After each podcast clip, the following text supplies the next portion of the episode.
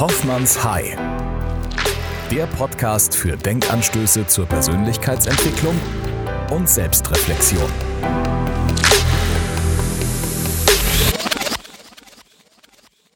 In der heutigen Ausgabe beschäftigen wir uns mit dem Tabuthema Depressionen. Ich sage vorweg schon mal Tabuthema, ob es das wirklich ist, werden wir im Laufe der Folge noch feststellen. Wir heißt in diesem Fall, dass ich heute einen besonderen Gast und besondere Unterstützung dabei habe. Würde mich alleine auch gar nicht an dieses Thema heranwagen wollen oder könnte es auch nicht. Und ähm, damit herzlich willkommen zur dritten Folge meines Podcasts, der heute wieder präsentiert wird von der BLIM, ähm, der Agentur für Digitales Marketing und Kommunikation in Mannheim. Vielen Dank da auch nochmal an Max, der ist zwar jetzt gerade spazieren gegangen und hat uns hier mal allein gelassen, aber es ist auch in Ordnung, wir kriegen es schon hin. Und herzlich willkommen Patricia Kubiec, Diplompsychologin und Therapeutin meines Vertrauens. Ganz lieben Dank, dass du da bist. Gerne. Und ich nutze die Gelegenheit auch schon mal, ähm, oder dir, äh, gebe dir die Gelegenheit, dich jetzt äh, vorzustellen. Patricia, erzähl, wer bist du und wenn ja, wie viele? Konnten wir nicht nehmen lassen, den kleinen, den kleinen Insider zum, zum Buch, das ich nach zwei Seiten zur Seite gelegt habe. Äh, ja, ähm, hallo Henning. Vielen hallo. Dank erstmal, äh, dass ich heute dabei sein darf. Ich mache sowas zum ersten Mal und bin ganz, ganz äh, freudig. Äh, euphorisch. Euphorisch, genau. Sehr gut, gut. ähm, ja, du hast es ja schon gesagt. Also mein Name ist Patricia Kubiec. Und ich bin Diplompsychologin, also ich habe auch hier in Mannheim an der Uni studiert, kann das auch sehr empfehlen, wenn man gerne ein bisschen rechnen mag. Es ist sehr statistiklastig, aber es ist gut, gut, man lernt viel. Und äh, habe danach eine Weiterbildung gemacht in systemischer Therapie und Beratung und bin in diesem, in diesem Bereich, also systemische Therapie, auch geblieben und habe noch andere Fortbildungen gemacht, auch in Sexualtherapie, weil ich auch viel Paartherapie anbiete. Und auch in systemischer Hypnotherapie, auch klinische Hypnose genannt. Und genau, das ist so mein Schwerpunkt, mit dem ich einfach therapeutisch arbeite. Super. Vielen Dank dafür. Zum Thema Paartherapie hat man es eben auch schon kurz unterhalten. Wird vielleicht dann auch noch eine Folge, eine gemeinsame Folge werden, warum das erste Date bei dir stattfinden sollte. Nein, auf jeden Fall Spaß beiseite. Vielen Dank, dass du da bist. Ist ja auch, und wir versuchen es auch ein bisschen lockerer rüberzubringen, ist jetzt nicht unbedingt das leichteste Thema, ist ja grundsätzlich eher äh, mit einer gewissen Schwere äh, belastet, äh, wenn nicht sogar eben eher ein Tabuthema, wird nicht oft drüber gesprochen, beziehungsweise es wird auch oft, ähm, ja, manchmal noch belächelt, also dazu im Laufe der, der Folge auch noch ein bisschen mehr. Ähm, Ja, aus, aus eigener Erfahrung, jetzt aus personaler Sicht bei mir und äh, aus, äh, aus deiner Sicht als Psychologin, mhm. wie du das so betrachtest. Was ist das Ziel der heutigen Folge? Du kannst, äh, wir haben uns ja zumindest mal ein bisschen vorbereitet. Äh, wenn ich was vergesse, bitte werf's mit ein. Du kannst jederzeit äh, dazwischen funken. Ähm, was ist das Ziel? Warum, warum haben wir da, ähm, warum haben wir dieses Thema gewählt? Also grundsätzlich hatte ich, hatte ich halt die Idee, mit oder Patricia mal zu fragen, ob sie dabei wäre, mich bei dem Thema unterstützen würde, weil ich finde, ich persönlich finde, dass da immer noch sehr viel Aufmerksam, Aufmerksamkeit fehlt und es eben halt doch an vielen Stellen ein, ein Tabu ist und nicht, nicht drüber gesprochen wird. Oder man selbst, wenn man selbst betroffen ist, nicht drüber sprechen möchte oder sich nicht traut, weil es dann wieder auf der anderen Seite belächelt wird. Und zweites Ziel, was wir uns auf die Fahne geschrieben haben, ist, und deswegen bist du auch dabei, könnte ich gar nicht, Symptome erkennen und deuten. Einfach so ein bisschen die Diagnosekriterien zu beleuchten, woran man ja, depressive Zustände erkennen kann. Ähm, dazu dann nachher auch nochmal eine Frage. Ich glaube, es ist nämlich eher ein Zustand, keine Krankheit. Ich glaube, das wurde auch schon mal äh, kurz angesprochen, aber darfst du dann gerne auch noch korrigieren. Ja, und Als, dritte, als drittes Ziel, den Betroffenen zu zeigen, wo sie Hilfe kon- bekommen können.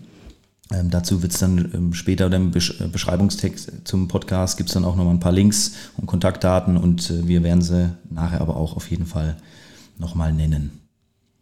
Genau. Ja, die Einstiegsfrage, die ich an dich habe, ist, ähm, weil es ja im Volksmund so ein bisschen auf der einen Seite Tabuthema, auf der anderen Seite, sorry, wenn ich jetzt zum achtzehnten Mal Tabuthema erwähne, auf der anderen Seite aber man es doch immer häufiger auch hört, so, ah, ich bin ein bisschen depressiv heute oder ich war ein bisschen depressiv die Tage, ist die Frage, wenn man sich einen Tag depressiv fühlt, geht das überhaupt oder woran erkenne ich es, beziehungsweise was, was sind tatsächlich die Diagnosekriterien einer Depression? Ab wann Oder ja, woran kann ich es erkennen?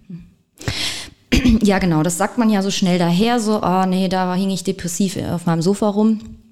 Ähm, und ich glaube, das ist auch in Ordnung, dass man das so benutzt, weil ich glaube, jeder so ein bisschen dann versteht, ach ja, okay, war nicht so dein Tag. Aber natürlich wollen wir eben auch ja mit der Folge, wie du es auch gerade schon schön gesagt hast, dafür sensibilisieren, dass jeder mal einen schlechten Tag haben kann, aber ein schlechter Tag ist nämlich nicht gleich eine Depression. Und deswegen hatten wir ja gesagt, okay, lass uns wirklich nochmal drauf schauen, was sind die tatsächlichen Diagnosekriterien für eine Depression, damit auch die Zuhörer das für sich nochmal prüfen können. Ne? Vielleicht geht es dem einen oder anderen ja auch schlecht oder hat, der hat einen Angehörigen, einen Verwandten, dem es schlecht geht. Ähm, und ähm, da wollen wir ja einfach nochmal das kurz sagen oder ich sage es nochmal kurz, was da so die wichtigen Punkte sind und dass es eben nicht einfach nur ein Tag schlechte Laune ist. Mhm. Und da ist ganz wichtig, also man unterscheidet auch sehr, äh, man unterscheidet unterschiedliche Schweregrade der Depression. Man kann leichte, mittelschwere und schwere Depressionen haben. Und da, da ist dann immer ausschlaggebend, wie viele von den Symptomen, die ich gleich erklären werde oder erzählen werde, hat man denn überhaupt? Ja? Mhm. Ähm, ganz wichtig ist, dass man eben bei einer äh, Depression definitiv eins dieser oder zwei dieser drei äh, Kriterien hat, nämlich entweder eine depressive Stimmung und das wirklich an fast jedem Tag und das Ganze mindestens mal zwei Wochen. Mhm. Also wenn das nur ein Tag ging oder ein Wochenende war übel, dann habe ich nicht gleich eine Depression. Ne? So, also es muss schon ein bisschen länger gehen. Mhm. Ich muss entweder einen Interessens- oder einen Freudverlust haben an so Aktivitäten, die mir sonst eigentlich Spaß machen. Oder ich habe einen verminderten Antrieb oder eine gesteigerte Ermüdbarkeit. Also zwei von diesen drei Sachen muss ich irgendwie haben, ja, damit es überhaupt erstmal zu einer Diagnose Depression kommen kann. Plus, und dann ist es ganz unterschiedlich je nach der Schwere, ähm, ob ich ein oder mehr oder alle folgende Symptome habe, nämlich einen Verlust des Selbstvertrauens oder des Selbstwertgefühls, Schuldgefühle, wiederkehrende Gedanken an den Tod, ähm, verminderte Denk- und Konz- ein vermindertes Denk- und Konzentrationsvermögen, Unschlüssigkeit oder Unentschlossenheit, eine psychomotorische Agitiertheit, das heißt, ich bin so unruhig, oder eine Hemmung, Schlafstörung oder einen Appetitverlust oder einen gesteigerten Appetit. Mhm. Das nur mal so ganz grob dazu. Natürlich gibt es da noch mehr Feinheiten und natürlich gibt es da auch noch mal ein paar Unterscheidungen, aber ich denke, so ganz grob für denjenigen, der mal für sich checken will oder für einen Verwandten oder einen Freund checken will, hat da jemand irgendetwas davon oder mehrere Sachen davon, glaube ich, ist das erstmal so ganz, ähm, mhm. ganz übersichtlich. Und man kann auch, das ist mir ganz wichtig, also vielleicht ist nicht jeder so ein Freund von Wikipedia, ich schon, mhm. gerade wenn es um ähm, so psychische, an, genau, ganz, gerade wenn es so um psychische Diagnosen geht, muss ich sagen, wenn man das bei Google eingibt und auf den Wikipedia-Eintrag geht, ähm, sind die Beiträge wirklich sehr gut. Also mhm. auch da kann man im Zweifel immer nochmal nachlesen, wenn man okay. sich unsicher ist. Das ist ein guter Hinweis, weil Doktor Google oder wer auch immer im, im Netz ist ja auch oft grenzwertig und verrufen. Also bei, genau. bei vielen Dingen, wenn man jetzt für sich selbst was nachschauen muss und sagt, man fühlt sich nicht wohl oder man hat sich, keine Ahnung, man hat irgendwann Stellen Schmerzen. Wenn du da googelst, kannst du ja eigentlich gleich den, den, den Sarg parat legen. Also genau, genau. Ich höre es auch immer wieder von Freunden, die auch sagen, ey, mach eins nicht, googel's nicht. Ähm, Am Ende hat man immer Krebs. Genau. Ja. Genau. genau. Nee, aber wer ganz auf Nummer sicher gehen will, also vielleicht sage ich das noch dazu, der kann auch einfach bei Google Depression eingeben und danach die, die, die Buchstabenfolge I C D zehn oder I C D elf, das ist das medizinische Diagnosehandbuch für mhm. klinische also medizinische Erkrankungen, also alle möglichen. Und da sind eben ja die psychiatrischen Diagnosen auch mit dabei. Mhm. Und da kriegt man es dann wirklich, genauso wie ich es eigentlich gerade vorgetragen habe, genauso präsentiert. Also mhm. wenn man wirklich okay. auf Nummer sicher gehen will, dann da. Okay.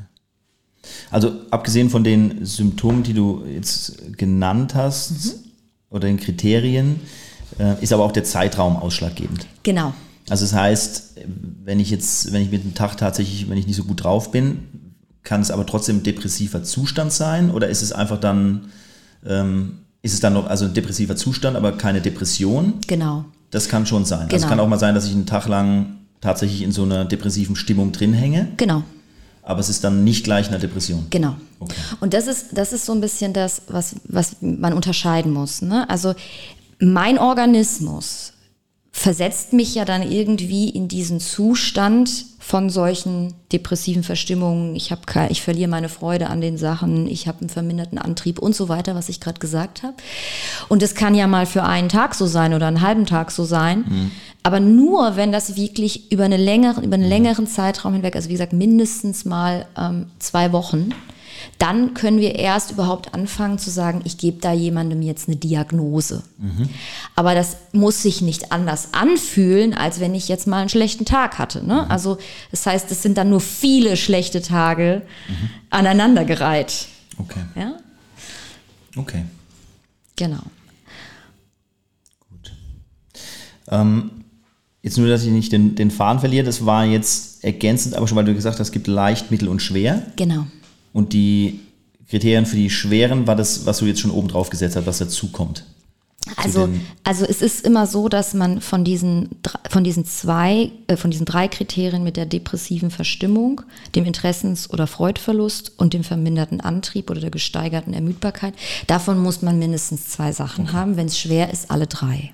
Okay. Und dann kommen die anderen, die ich gesagt habe, noch dazu. Und wenn man halt nur eins davon hat, zum Beispiel nur Schlafstörung. Mhm. Und man hat aber zwei von den, von den genannten drei. Dann hat man eine leichte Depression. Wenn ich, hm, aber, okay. wenn ich aber alle sieben Sachen, die ich da aufgelistet habe, hab, zum Beispiel, oder, oder sechs davon, ähm, plus noch die drei, die eh entscheidend sind, dann habe ich halt eine schwere Depression. Mhm. Ja? Also das okay. ist immer das, das Maß der Symptome, das Ausmaß der Symptome ist wichtig, um zu gucken, ist das jetzt nur leicht oder schwer. Und natürlich ist ganz wichtig, funktioniert jemand denn überhaupt im Alltag noch? Wenn jemand all diese Symptome hat, dann steht er manchmal gar nicht mehr aus dem Bett auf mhm. oder vergisst zu essen, vergisst zu trinken, ja, und, und liegt nur noch völlig müde und schläfrig und lustlos oder weinend oder so im Bett. Mhm. Jemand mit einer leichten Depression kriegt seinen Alltag schon noch irgendwie gewuppt. Ja. Und das ist auch sowas. Also ich kann ja sehen, ob jemand im Alltag noch irgendwas hinkriegt oder nicht, was auch da reinspielt. Und plus die Anzahl der Symptome, welche Diagnose man ihm jetzt geben würde. Okay. Ähm, dazu vielleicht gleich dann, auch wenn es so ein bisschen ums Tabu geht.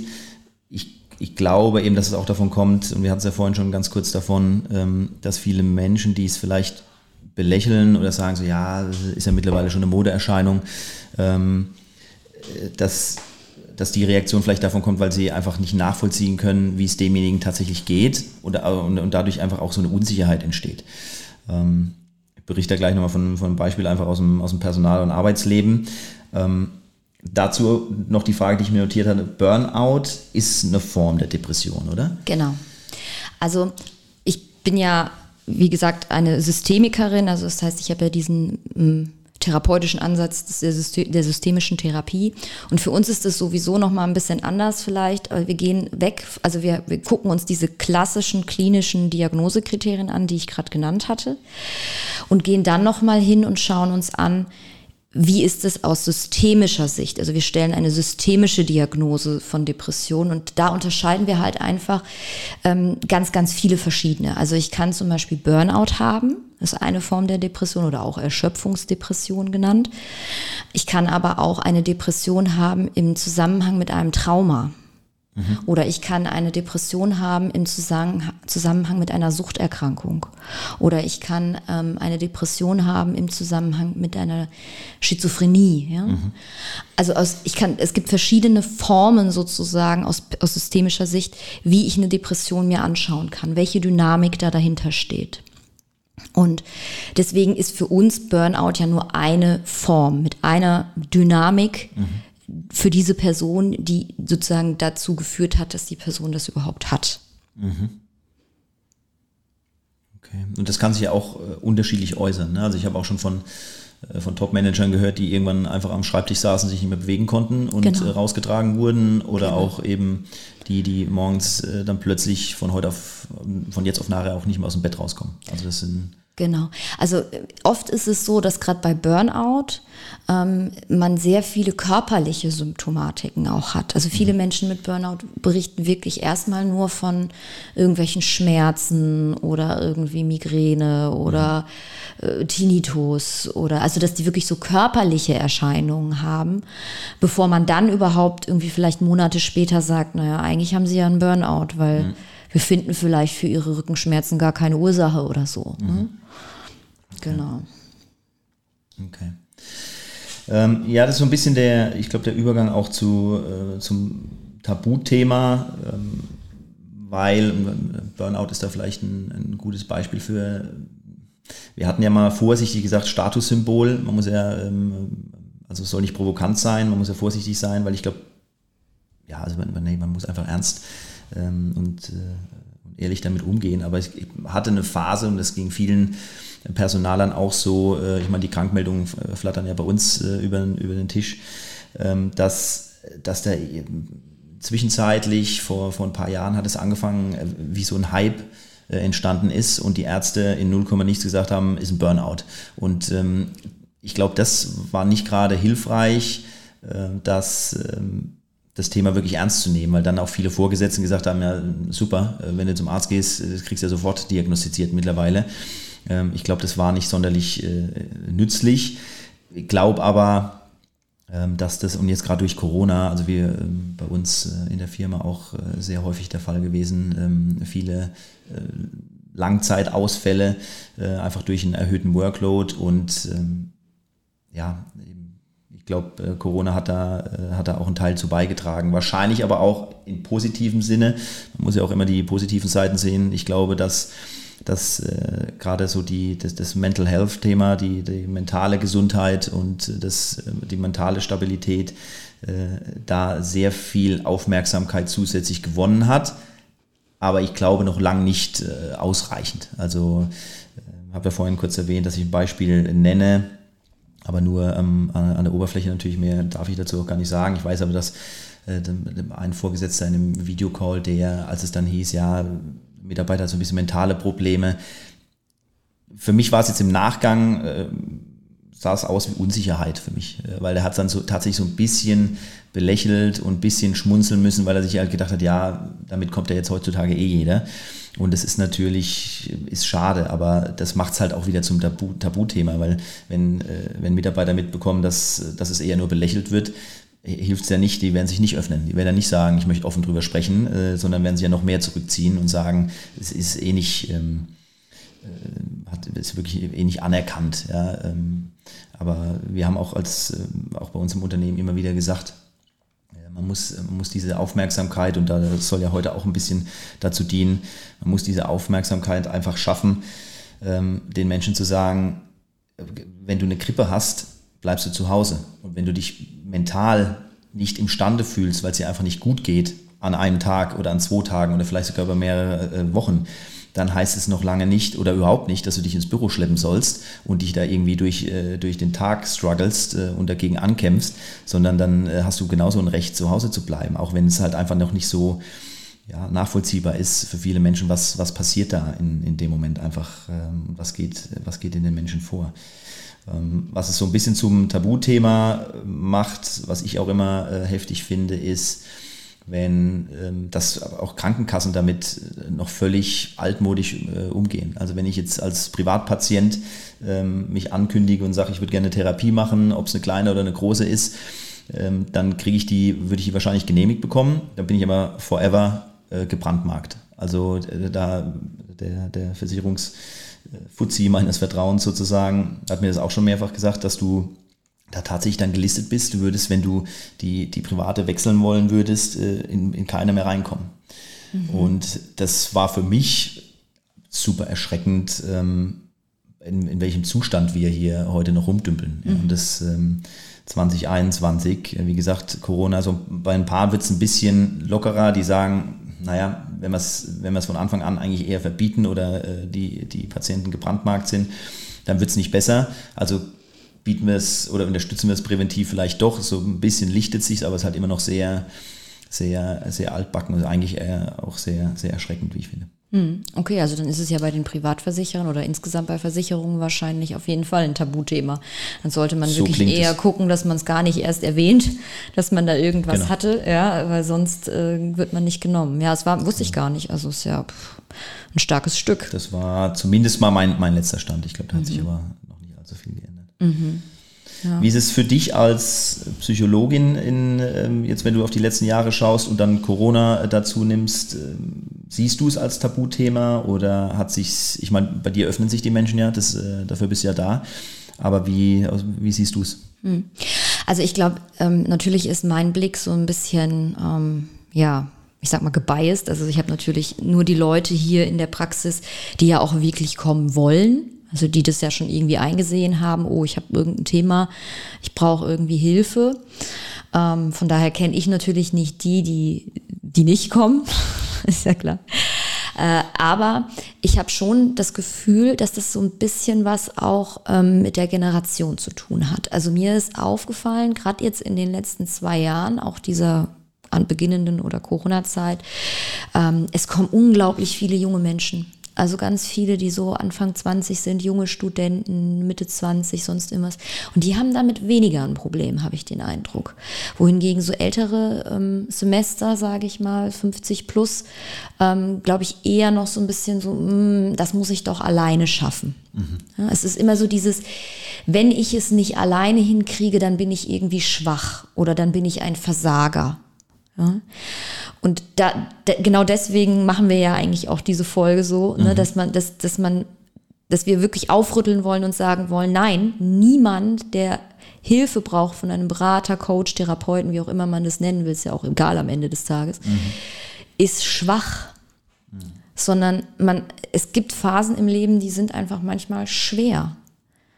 Warum auch immer. So, entweder weil tatsächlich irgendwas Katastrophales passiert ist mhm. oder man weiß gar nicht, warum man sich so fühlt, wie man sich fühlt, stellt halt nur vielleicht fest, oh Gott, ich habe das, das, das und das oder komme nicht aus dem Bett oder habe keinen Appetit mehr oder habe Schlafstörungen und so weiter und habe gar keine Erklärung dafür. Ist vollkommen egal. Also entweder weiß ich, wo es herkommt oder ich weiß es halt nicht und trotzdem brauche ich aber die Unterstützung. Und mir ist einfach ganz wichtig aus therapeutischer Sicht, kommt so schnell, wie es geht. Also bitte nicht hundert Jahre warten, sondern wirklich sagen, oh, ich merke, mir geht's nicht gut und das ist jetzt, geht jetzt schon zwei Monate so oder drei, ich suche mir Hilfe. Und nicht erst jahrelang da irgendwie vor sich hin wurschteln und sagen, mhm. ähm, ich komme da schon irgendwie raus und man merkt irgendwie, es gibt vielleicht mal drei bessere Tage und dann wieder fünf schlechte, aber man kommt halt nicht raus. Mhm.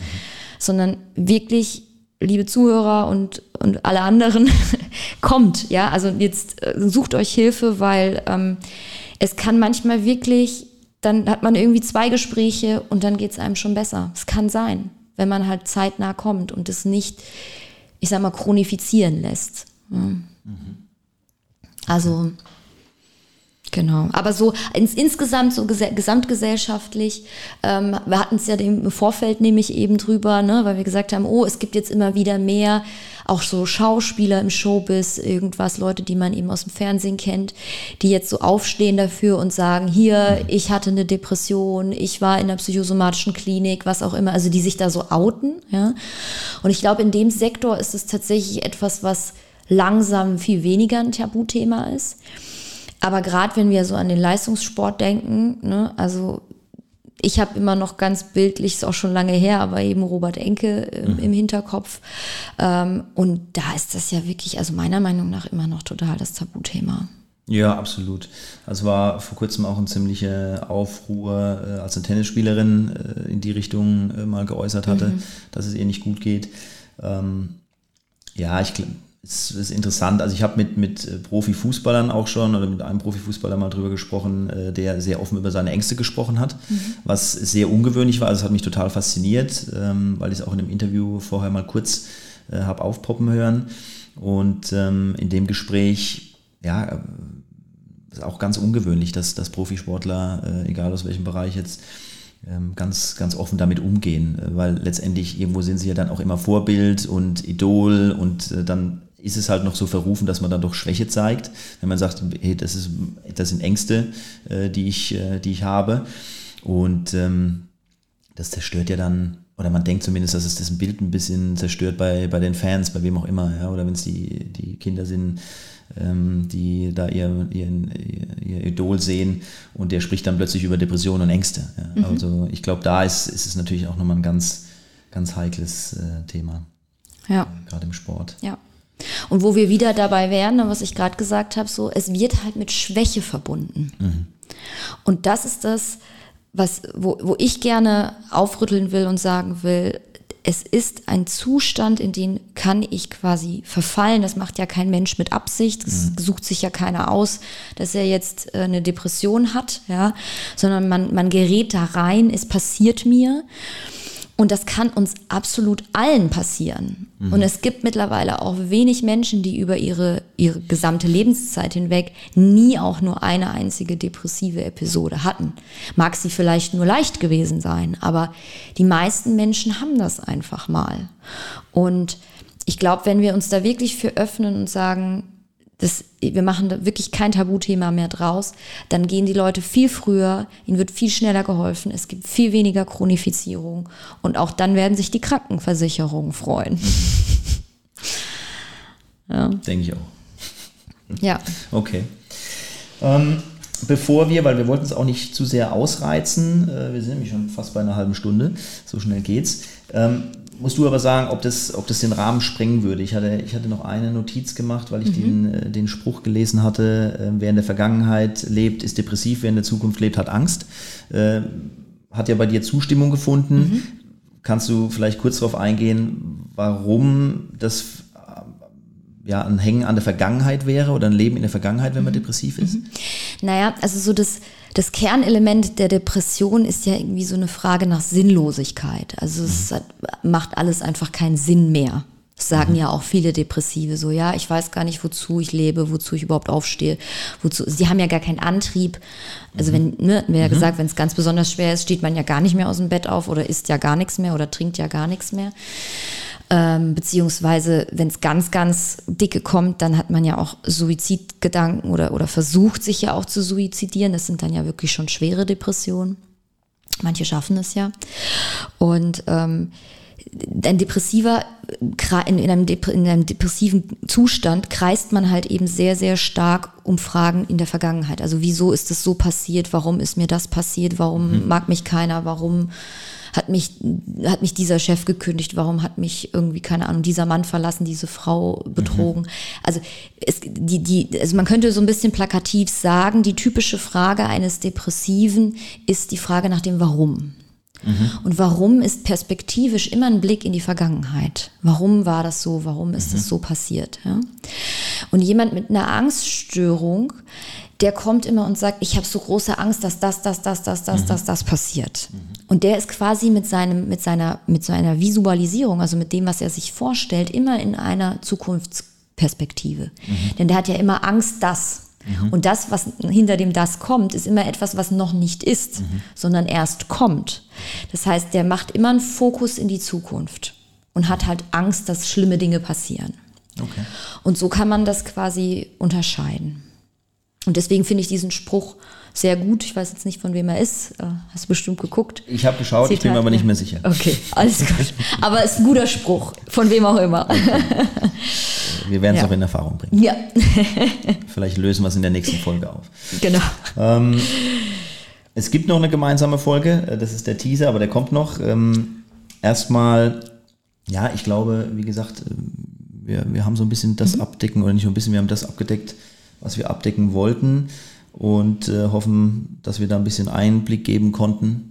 Und äh, vielleicht an der Stelle nochmal zusammengefasst, wir haben gesagt, äh, die Diagnosekriterien zusammenzufassen ist ein bisschen schwierig, hast du ja vorhin im Prinzip schon getan, nochmal auf den Punkt zu bringen, ähm, ist, ist eigentlich nicht möglich, weil es war schon auf den Punkt gebracht, und da war ja deine Empfehlung einfach wirklich ähm, nochmal nachzulesen, wer möchte. Ich habe auch noch gesagt, wir werden ja die Kontaktdaten mit reinpacken. Wer, wer tatsächlich mal Rückfragen hat, genau, oder sich an uns wenden möchte, kann das jederzeit tun. ähm, das auf jeden Fall. Genau, und wir hatten ja auch drüber gesprochen, ähm, dass es auch von der W H O ja, ein genau. sehr, sehr schönes YouTube-Video gibt. Das geht tatsächlich auch nur fünf Minuten. Mhm. Und das kann man wirklich einfach googeln, indem man ähm, YouTube bei YouTube oder bei Google The Black Dog oder mhm. Mein schwarzer Hund mhm. eingibt.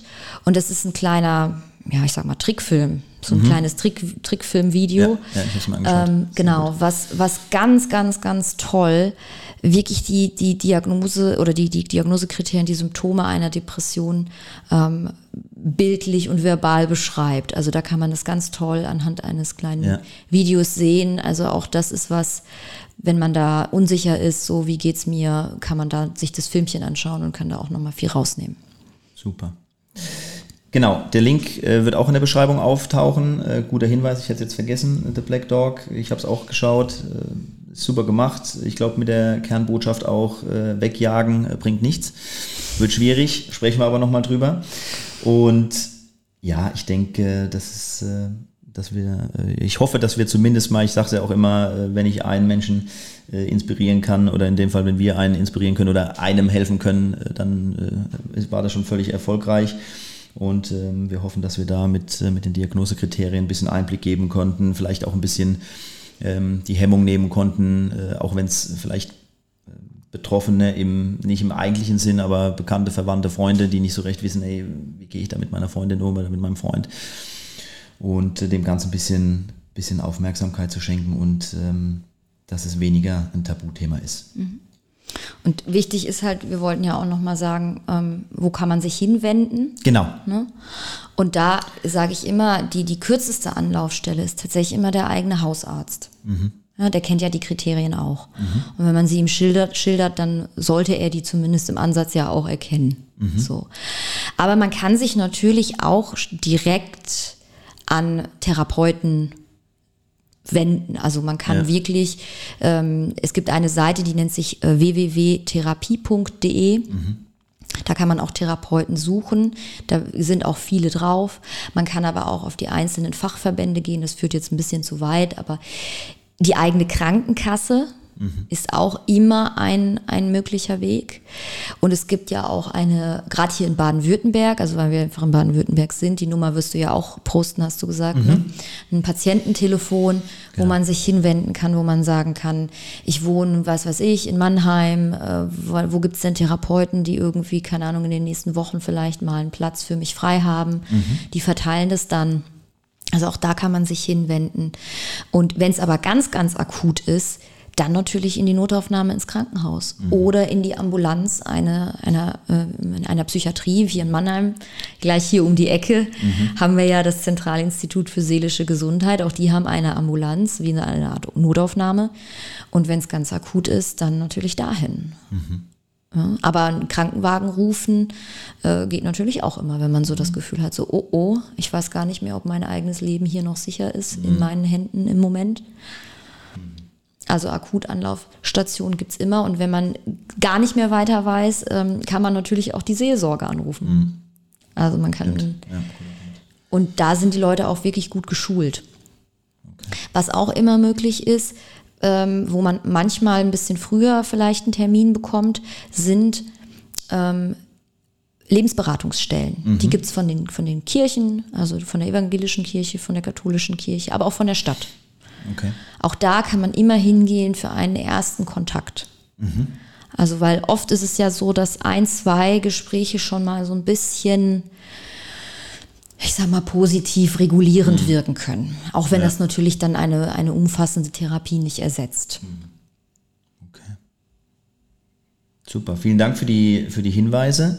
Ähm Ich meine, das war jetzt gerade am, am Schluss natürlich auch so ein bisschen schon die, die Extrembeispiele äh, genannt, aber es ist halt auch äh, wichtig, darüber zu sprechen, eben, dass, es, dass wir wegkommen vom Tabuthema.